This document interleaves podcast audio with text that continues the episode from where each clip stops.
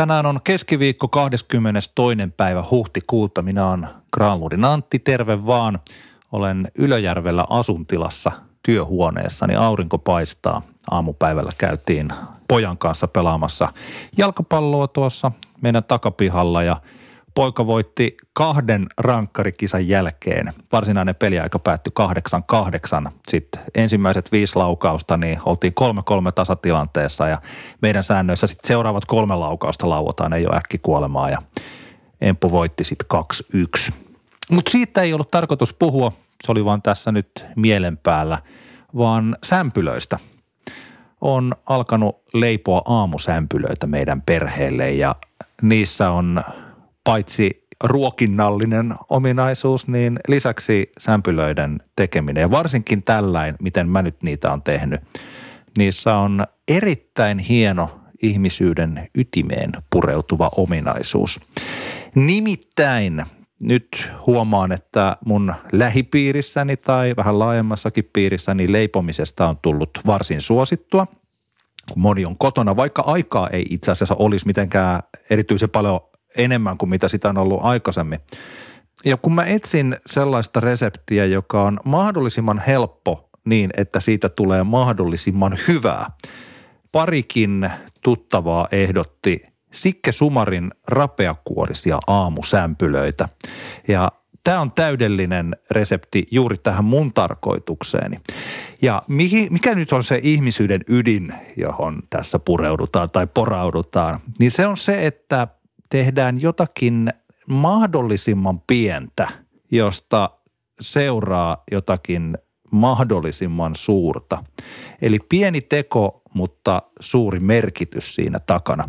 Ja tämä on päinvastoin kuin se, mitä tällä hetkellä tapahtuu jossakin vaikkapa sosiaalisessa mediassa, esimerkiksi Twitterissä ihmisten välisessä kanssakäymisessä, kun siellä tehdään kaikkea, keinot ovat mahdollisimman suuret ja liiotellut ja se merkitys on käytännössä olematon. Että vaikkapa nyt Twitter-keskustelu on yhtä tällaista hyperbola-klimppiä, että tuota, mikä on hyperbola, siis liioittelu tyylikeinona. Eli että mitä ikinä tehdään, niin yritetään lyödä vähän enemmän sinne. No kaikki tietää, mistä mä puhun. Mutta sitten kuitenkin se merkitys siellä on täysin olematon, eli että se, mitä siellä puhutaan, niin se ei vaikuta mitenkään positiivisesti tai se ei tuo mitään oikeaa merkitystä kenenkään elämään tai kenenkään olemiseen millään tavalla. Sitten taas Sikke Sumarin rapeakuoriset aamusämpylät, se toimii täysin toisinpäin. Ja se toimii täysin toisinpäin senkin takia, että se on niin älyhelppoa, että sitä ei oikein edes uskoisi. Mä en ole mikään leipoja, en, en leipuri, mutta en, en myöskään leipoja. Mä olen opetellut tekemään todella, todella hyvän pizzataikinan. Siitä joskus toiste ja erittäin, erittäin hyvää pizzakastiketta, siitäkin joskus toiste – mutta nämä rapeakuoriset sämpylät on sellaiset, että ne onnistuu, vaikka ei osaa yhtään mitään. Siinä pitää olla 7,5 desiä vettä, sitten 25 grammaa tuorehiivaa, eli ostaa yhdessä sen tuorehiivaa klöntin ja pistää sen puoliksi, se on 25 grammaa, ruokalusikallinen suolaa.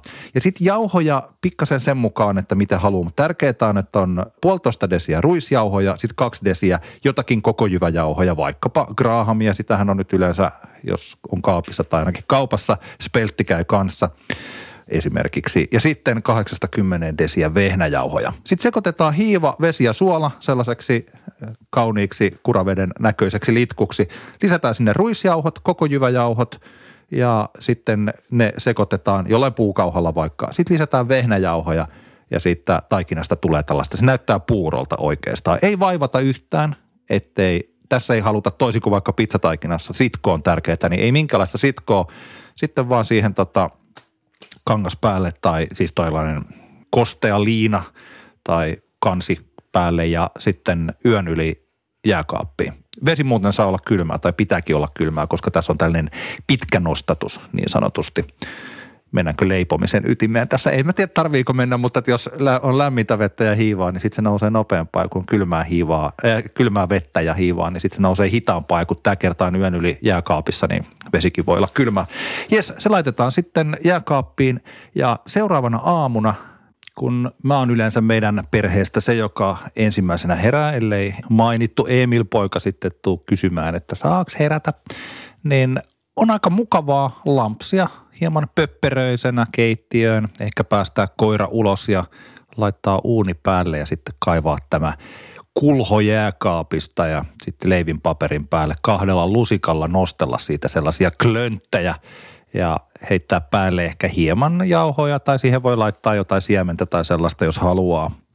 Ja sitten uuniin 220 astetta 35 minuuttia ja siinä on lämpimäisiä koko perheelle.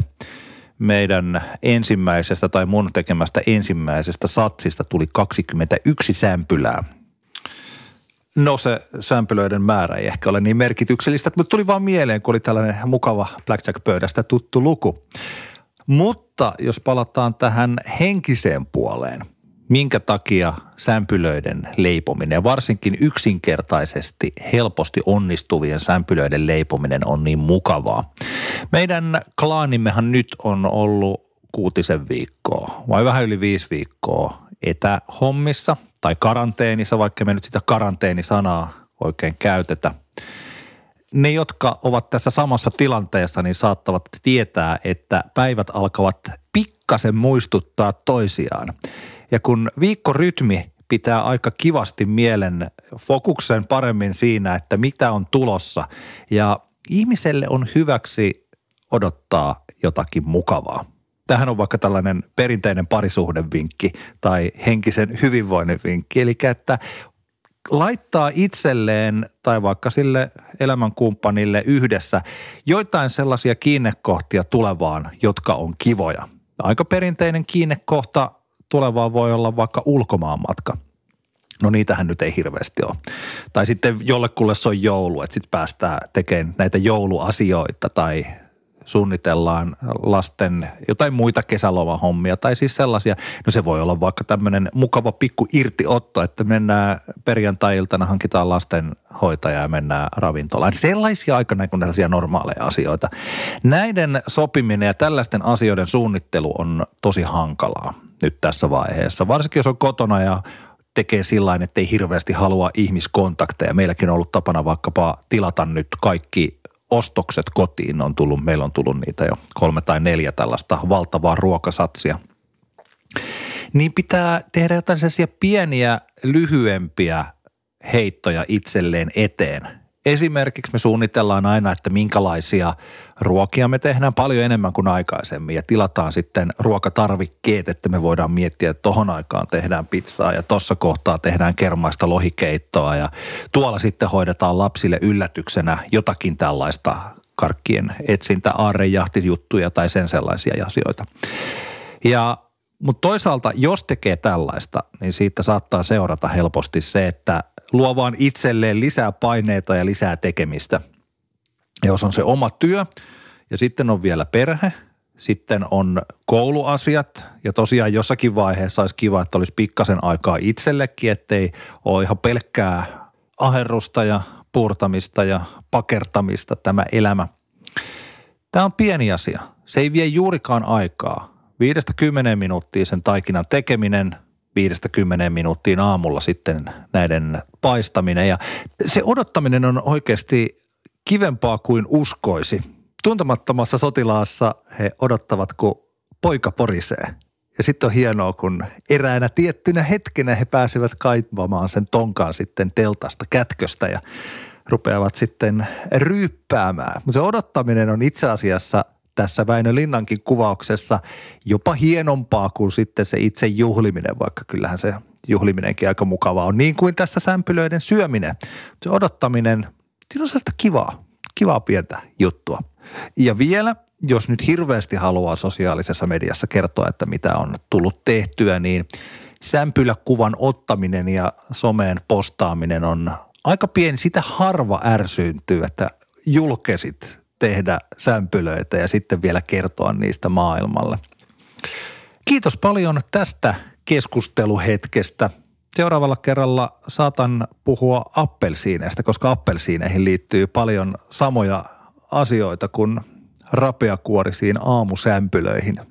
Mukavaa huhtikuun jatkoa. Hei!